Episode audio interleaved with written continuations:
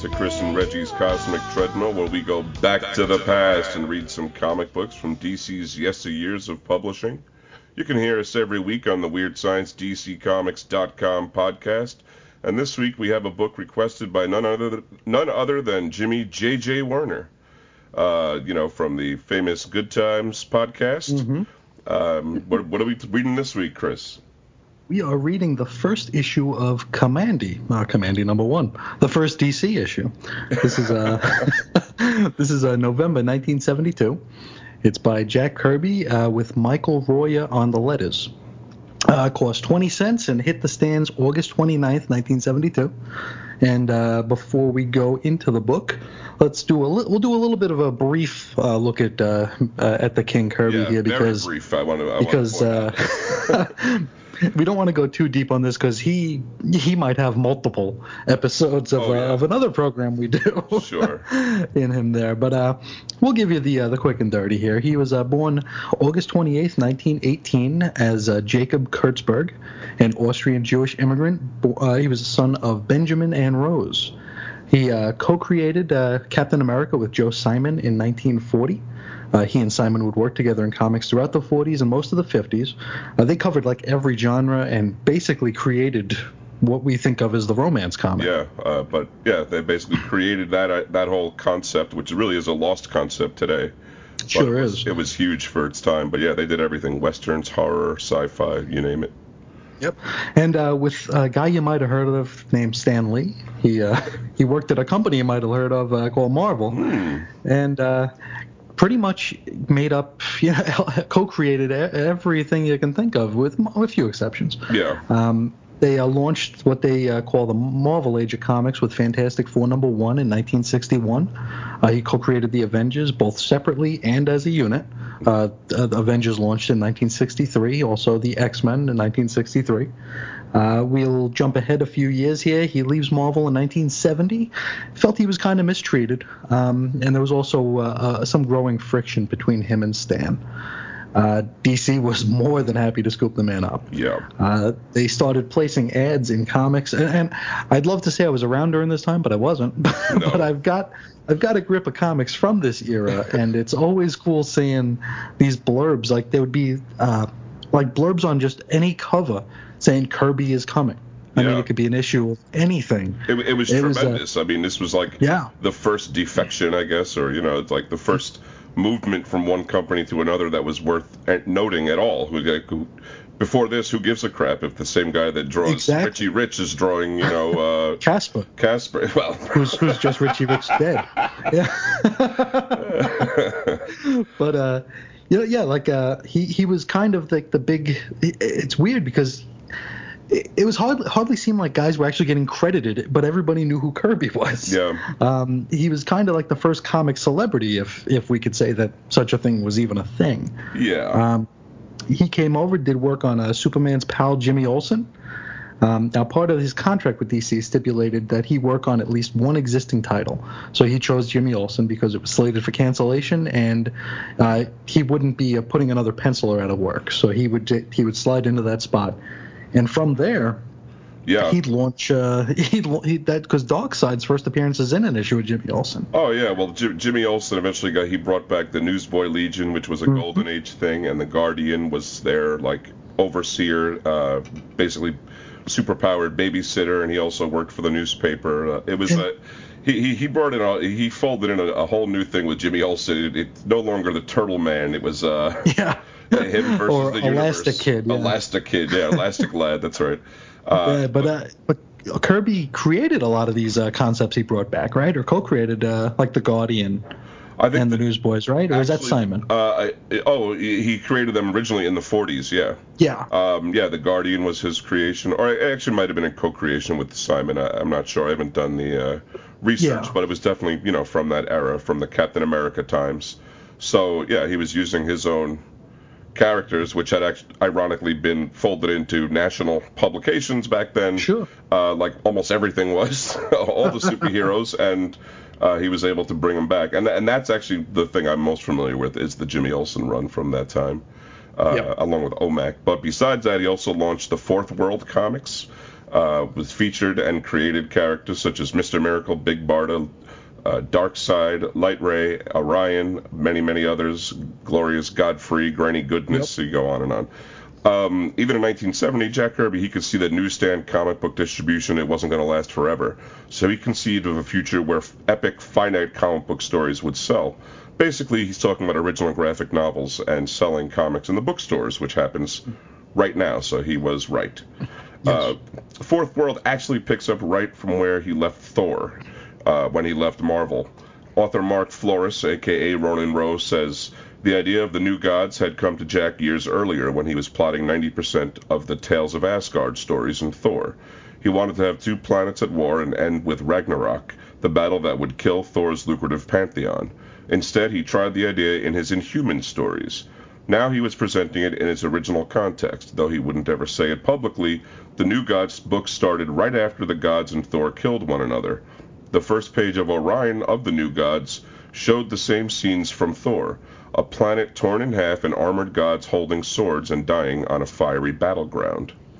That's that's incredible. I know it's uh, and and when you really think about it, and I'm definitely not as versed in Thor as I am in the New Gods, but I know I know enough to to to see the connection there. You know what I mean? The uh, sure. You know, Odin is um, you know the uh, new the All Father All Father exactly. High Father. High, High Father, Father, right, right.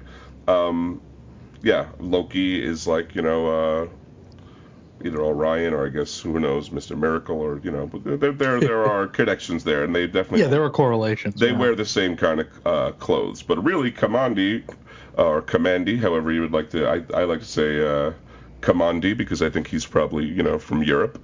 Uh, I like uh, to make it two words. I say Command D. That's which which we'll we'll learn is the, is the proper pronunciation.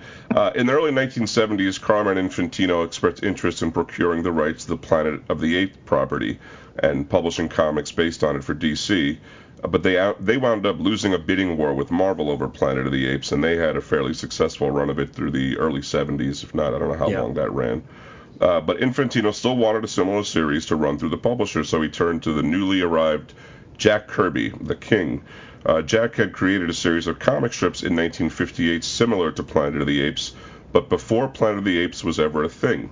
The strip was called Kamandi of the Caves. It was unsold. Uh, just he did sketches, but it never went anywhere.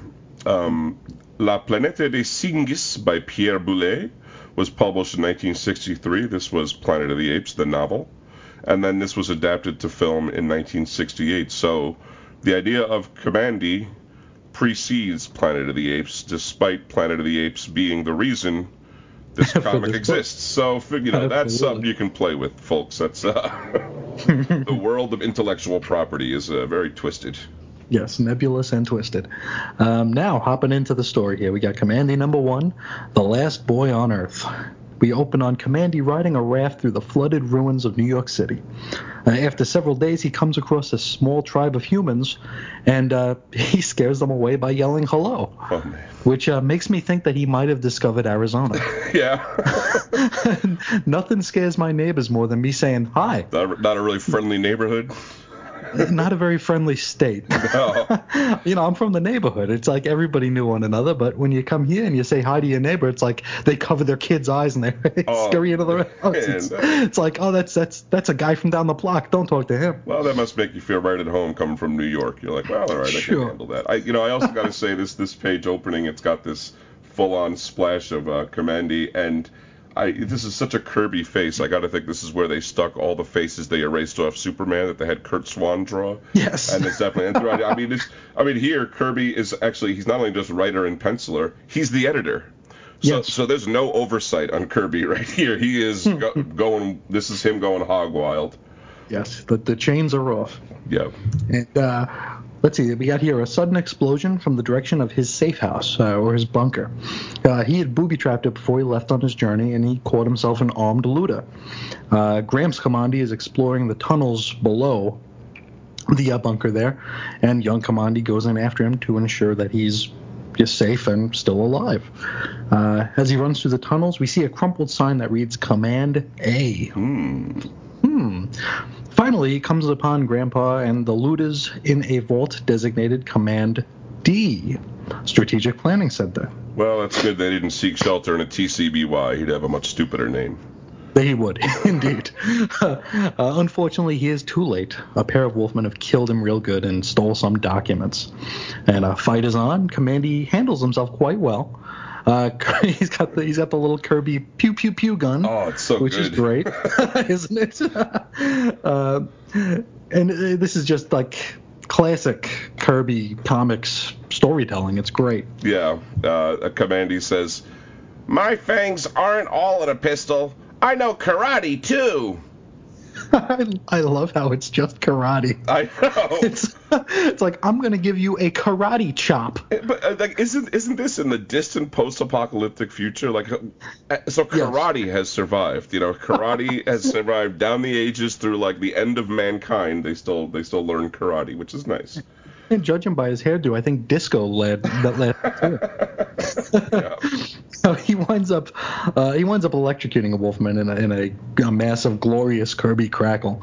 Uh, Commandy leaves his home now for good in the wolfman's rickety rig. And look at this thing. It's got one t- one wheel in front. It's awesome. It's, it's like so, it's like something out of an amusement park. I don't you know it looks Sure. insane. I think these wheels are actually giant like oil drums or something. Looks like it. Commandy says, It bucks like a horse and it makes sounds like a coffee pot, but this wolf wagon is moving. And I'm so pleased to learn that coffee and coffee pots will still be a thing after the I apocalypse. think I think we're finding that a lot of references from the 20th century have survived into this distant post-apocalyptic future. Uh, from here, he hops on the New Jersey Turnpike and he comes upon a platoon of tiger men. Who are waiting to pay the toll. Yeah, most likely, but one, one of five on this mile marker. Uh, the leader is a Commandi sees a guy about to snipe this leader from the uh, brush. So Commandi shoots the sniper before he can pull the trigger. This gives the Tigerman's leader, Caesar, uh, is very appreciative of Commandi's deed, and he abducts him and informs the boy that he is now his pet. Yes, they don't think about that one too hard. Well, think- it could get dark quick. Well, the other option probably was instant death, so this might be a pretty good uh, turn he's doing, uh. I, Right I here. guess I guess you gotta weigh it. Yeah. So Tiger's enemy army shows themselves as the platoon gathers gathers itself, and the enemy are leopard men. Yeah, and we are kind of close to the Bronx Zoo, except that's probably it's probably mile underwater. You, but would, uh, you would think so, yeah. I mean, it's, I just think there's an awful lot of uh, leopards and tigers for New Jersey, but what do Yes. I know? You know, this is this is the far-flung future. So mhm. uh, Caesar and his tiger men decide to stay and fight, but the boy is sent back to Royal City for safekeeping. Caesar keeps the leopards at bay with a scepter that fires a laser and it sets the landscape ablaze and kind of creates a wall of fire they don't want to get past. Uh, Caesar's aide refer- refers to Commandy as Caesar's pet and gives him an open hand slap in the mush to quiet him for a bit, which is pretty crazy. startling. Uh, just like, shut up, kid. yeah, whack. Um, Commandy wakes up to wakes to find himself locked in the Royal City kennels along with other humans who actually act like uh, feral dogs. Hmm. Speaking of dogs, there's an anthropomorphic dog serving a nasty-looking gruel to to the unwashed human mutts. Commandy says, "Wolves, tigers, and now dogs. I wonder what other wonders the years of radiation have produced." And it's it's weird because he's he's been out on he's been out on trek. He's been journeying, and he he's never seen these anthropomorphic critters before. Yeah, I mean, is this his first day out of the bunker? And if that's And, the and if so, he's handling it really well. Yeah, I you know I would be like, what the hell is going on? No. Oh yeah. I, know? I'd, I'd be turning that pew pew gun on myself. Tony, exactly. Tony the talking tiger. These guys ain't. I'm telling you, Oh. scary stuff. So uh, savage humans all rush and gather at the gruel like the beasts at a trough, but not Commandy, who instead beats on the chest of his whip-wielding captor. This kind of show is not for me. I'm going to escape or die. Commandy socks the jailer in the gut and runs away, so they set a hose on him. Tiger Guard's like, ha, ha, ha, he needs a cleaning anyhow. Take it easy with the pressure. Caesar will skin us if we hurt him. Uh, later, uh, Kamandi emerges with his captors because they, you know, they, they did uh, sedate him or at Yeah. least knock him down for a bit, and he's wearing the cutest little ensemble Yeah. you'd ever imagine. It's like a Jack Kirby's Little Lord Fauntleroy. You know, he's a, Oh, it's, it's- it's almost a- like a sailor suit. It's so adorable. It's ridiculous. Oh, it's adorable. He's led to a plaza for a ceremony being conducted by his new owner. Uh, the Tigermen, they, they worship an atomic warhead. Uh, it's coming out of the ground. It's a, it's a pretty interesting scene there. They all bow in reverence and honor the keeper of the warhead. Are we saying Canis or Canis? I'm gonna say Canis because, well, I'm not gonna reveal 'Cause it's why. funnier. Yeah, it is a little funnier. Yeah.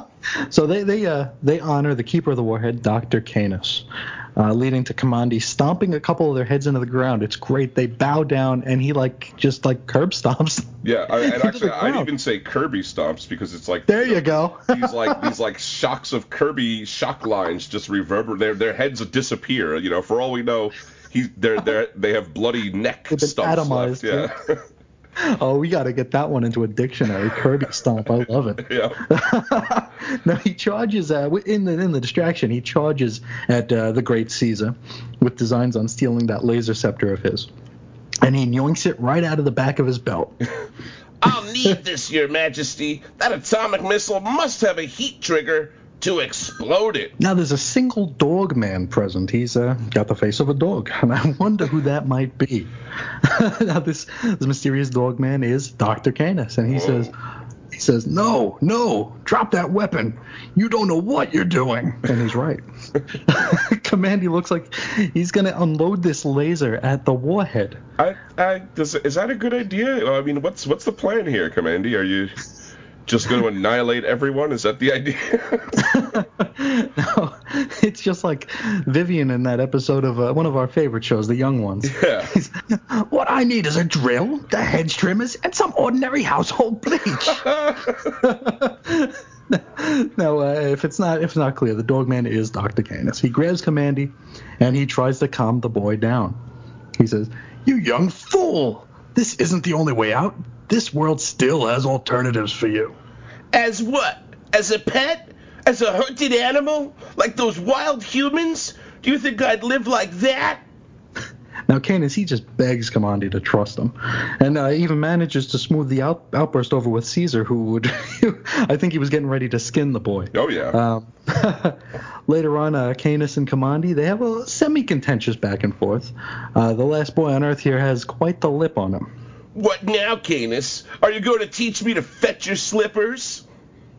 Someone who packs a survival kit and sidearms can do better than that. Yes, and that someone knows how to explode an atomic missile, doesn't he? I've been aware of phenomena like yourself for some time now. That's just great. What happens to us phenomena? Do we wind up in freak shows? Uh, then Canis invites Commandy to enter a room, and inside there's a human in full astronaut gear. That costume he's wearing, I've seen illustrations of it in old books. I wouldn't exactly classify him as an old illustration, says Canis. And that's why you're the doctor, and Commandy is just, just a guy reading illustrated books. Yes, Uh, the astronaut is radioactive. he is. This is this is really what this part really threw me for a loop. But he wears a circle patch over his cyclo heart, which serves as an atom smasher. And the harder he Yes. presses it, the more of a fission, you know, kind of a, an atomic fission happens. Yeah, so his power is basically to cause a nuclear meltdown. Like, but that's not a power. power is to be one of the most dangerous uh, terrorists in existence, is what his power Exactly. is. Uh, the astronaut introduces himself as Ben Boxer, a very Kirby name as far as I'm concerned. Absolutely. Commandy reaches out and presses his forehead into Ben's chest. He begins sobbing, knowing that he's no longer alone. But I, I, I could have sworn we've seen some humans in this book before. Yeah, right in the beginning, he, they're the ones that ran away when he said hi. I don't really Yeah. understand. Like suddenly, uh, Ben hugs the boy as we fade to the next issue blurb. All complete in the next issue. A shocking discovery unearthed in what remains a once great modern city. Commandy finds it and releases a fury never before imagined by the mind of reasoning man. The last boy on Earth and Ben Boxer plunge into the Year of the Rat. The issue actually closes out with something I, I, used to I used to love it when they included this stuff back in the day. Like you'd see like a like a cross section of the Avengers Mansion or or the, the- JLA whatever. The Batcave, like the, the Yeah. plans for the Batcave, yeah. Oh, I love this. They, they they actually include something they call Commandi's Continent, and it's uh it's basically North and South America, uh, with a new continent, and they're all it's all labeled. It's all actually uh, uh, cordoned off to what lives where and the whole infrastructure of this continent. Yeah. It just uh, it, it's, it's like if I was a kid, this would totally capture my imagination. I mean, I'm I'm 36 now, and it is. Oh, absolutely. So I was I was looking at these things like I, I'd love to read about a lot of these. Uh, well, uh, let's let's jump right in. Yeah. Um, now it features a new mountainous continent in the Arct- Arctic Atlantic, uh, which is connected to the North American continent, kind of like where you figure Green Greenland would be. Yeah. Uh, now they say that this is formed by upheaval. Later on, we find out that this continent was built brick by brick by Superman. Really? What what, what Yeah. to what to, for what reason do you know or because the planet split and lava was spewing out of it and he picked up boulders and he plugged the hole Wow. and it made this new continent they, uh, they they referred to him as the mighty one yeah, but uh, it was it was very definitely superman that is that's pretty that's pretty great. Uh, Yeah. and that I guess that qualifies as upheaval. yes um, we find that human herds can be found in Quebec and the Newfoundland areas of Canada. We have the expanding tiger empire which is pretty much everything in in the united states east of the mississippi Yeah. Uh, in New York, which is now underwater, there's a rat network, uh, and the leopards who fight the tigers and uh, sea pirates are uh, based off the coast of Florida. Yeah. Uh, yeah, they're- actually leopard. I meant I, I think I miswrote there, but they're they're leopard sea pirates, which just makes them Yeah. uh, twice as awesome. That's pretty. That's pretty much the amount of awesome. They doubled it. Yeah, absolutely. Um, Western Canada and Alaska are considered the dominion of the devils, inhabited by hostile phantoms. Uh, Yes. Alaska also contains, it actually looks to be almost totally a strange fire area. yeah, and then the uh, we got the uh, Midwest is home to the gorilla commu- communes, which is uh, where you'll where because Commandy and Ben they they basically travel. they're it's like they're walking. It's kind of like the Superman grounded story. They're actually walking across the, the continent. And they visit a lot of these places, yeah, that, that They do. listed here, yeah. Yeah, because the when with the gorilla communes is where the Superman story uh, comes up, and um, we got the Pacific Northwest. It's home of the Lion tribes, and by the picture here, it looks like they build pueblos to live in. Okay, sure. Sure. I guess that's a good good enough thing to live in. Uh, Absolutely. Southern California through Mexico and Central America is a wild human preserve, and thank goodness someone's thinking of the humans. Uh, this this also contains a jungle area because humans like jungles, right? That's their Sure. natural habitat. Oh, the great thing about this is we have all these feral beasts, or these or these intelligent beasts, I should say. Yeah. And every time they see a human, they refer to the humans as animals. Yep. Well, It's because look I've read a few more issues of this, and they they whenever they see a human, they, to speak derogatory towards them, they call them an animal. But they, but you know, they're lions and tigers, so it's uh, look very at how interesting. the humans act. They act like beasts. They do. now, South America is labeled as tracking site, uh, the city of the nuclear people, and I think this is because Kamandi takes place after the. Uh, in the 70s DC, there was something called the Great Disaster. I think it was the 70s. Uh, that was supposed to occur in 1986, and uh, also had uh, had characters called the Atomic Knights. And I think that this does take place in the same timeline, I believe. That was something when I read up on it. They they had confirmed that in not in Commandy, but in I think OMAC. I forget what it was. One of the other Kirby Something that books. tied it in, They huh? tied them in together. Yeah.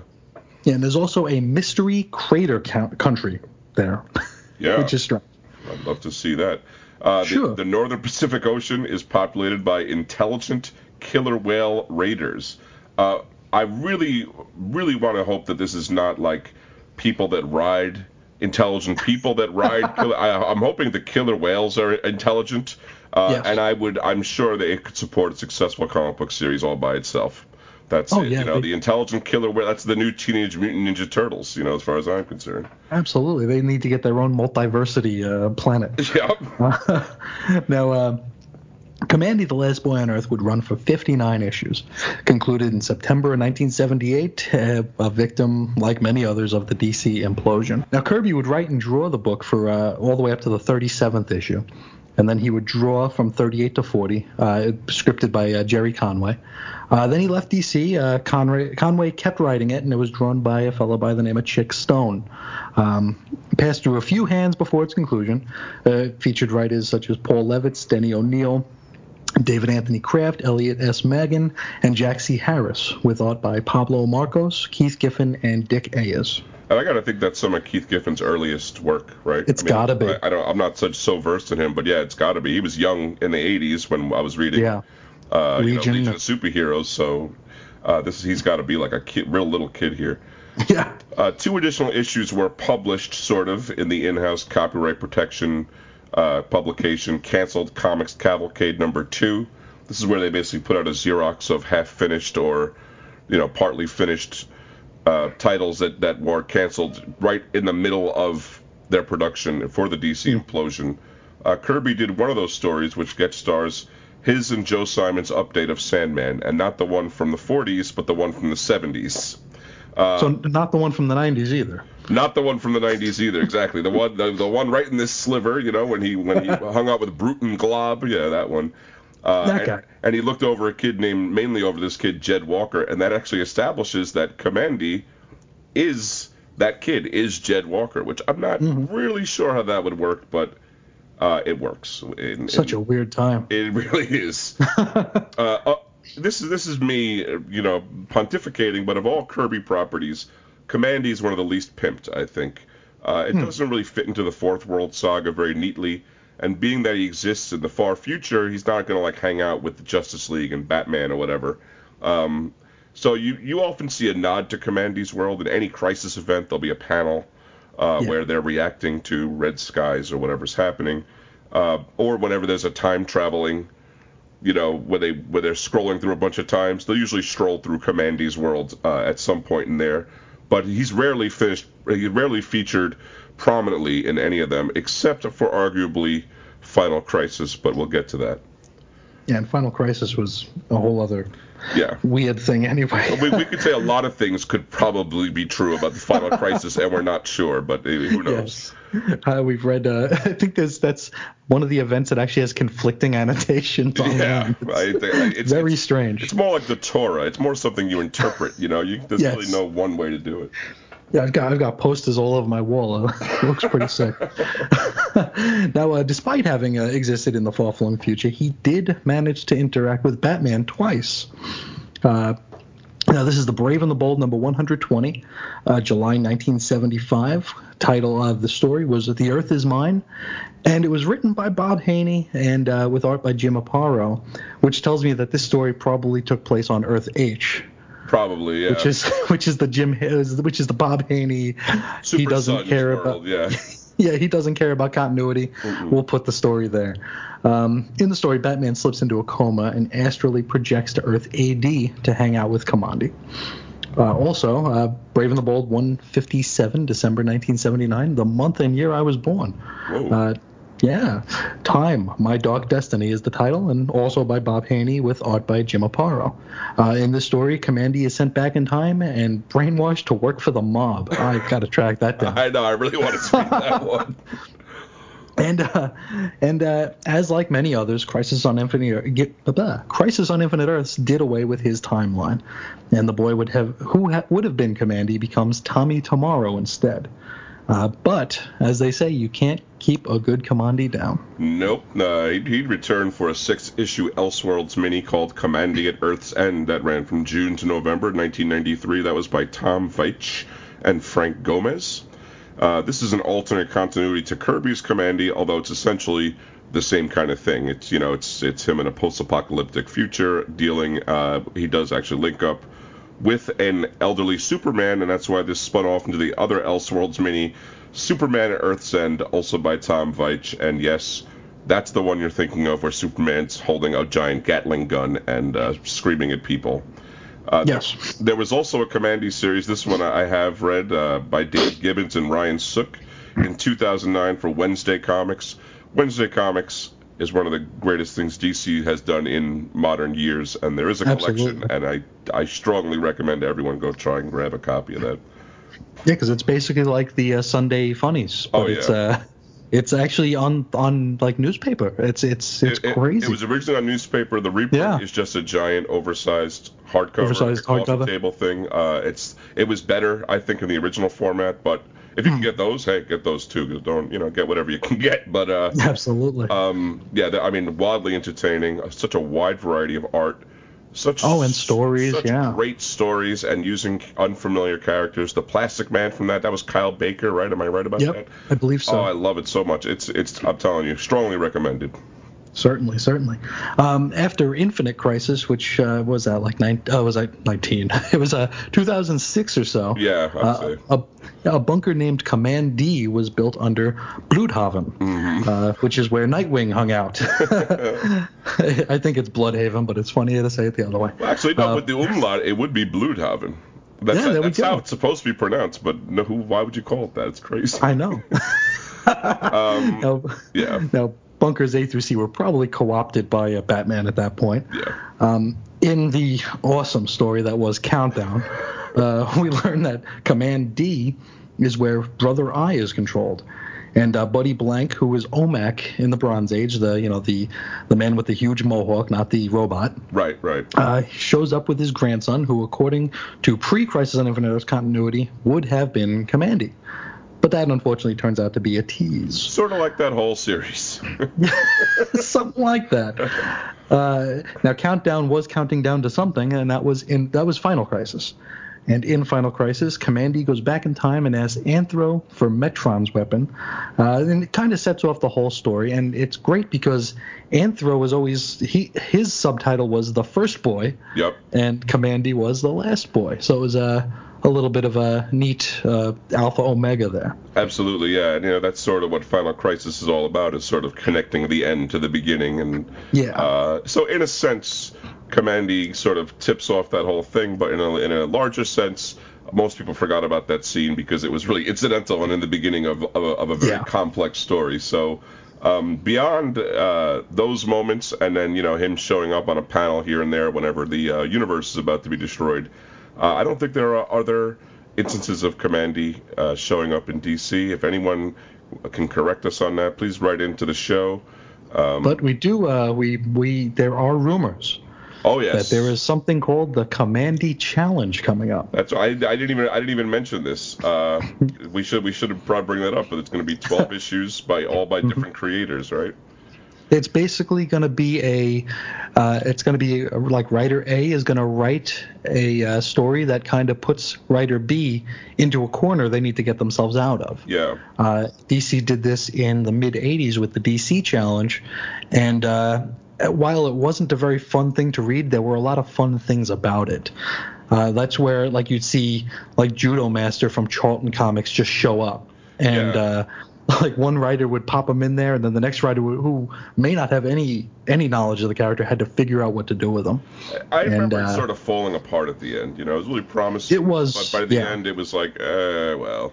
Um, I, I just gotta, publish it, get it out. I gotta say also, you know, uh, uh, with anything in comics, probably anything in life too, it doesn't exist until we see it. You know, they, they a lot of True. you know a lot of talk about it, but until they have it, they put it on a solicit. I don't believe it's anything. So, uh, and even then, and even then, they believe, yeah, many times that is not a guarantee of anything happening. So I hope it does. You know, a lot of good names attached to it. Um, I don't have them to hand, but they're easy to find if you do a search. Sure.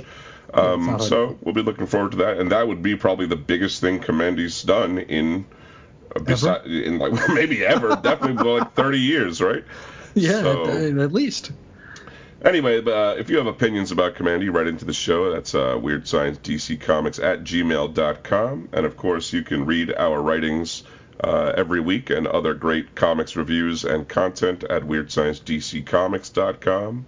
You want to follow me on Twitter? I'm at Reggie Reggie. I'm at Ace Comics. And every week, and especially today, which actually the day we're recording, so this is useless to you, but uh, you should read. Chris is on InfiniteEarths.blogspot.com. He reviews a new DC, a different DC comic every single day, and you just did Kamandi number 29. I did. Right? That's the one. That's the one that ties everything in with uh, with Superman. It was uh, a hell of a fun read. I was not expecting it. You know, we we, we both got we went into this because Jim requested it, and I've heard of Mm-hmm. But I was I was expecting it to be okay. Uh, we really Yeah. we enjoyed the heck out of it. This was a lot of fun, Yeah. and and I definitely. If I ever find myself with a big chunk of time, I think that reading the whole run is something I would uh, strongly consider. But uh, you know, definitely not going to happen anytime. No, we we need to break all four of our legs. That's what we talk about. So maybe we'll get lucky and break our limbs, and we'll have to be Yes. we'll convalesce for a month. Um, but anyway, you got anything else for him, Chris? no, I think I think that'll do us. Well, thanks everyone, and until next week, I want you to keep it on the treadmill apocalyptically. See you. Giant fat in space, snuff the human race.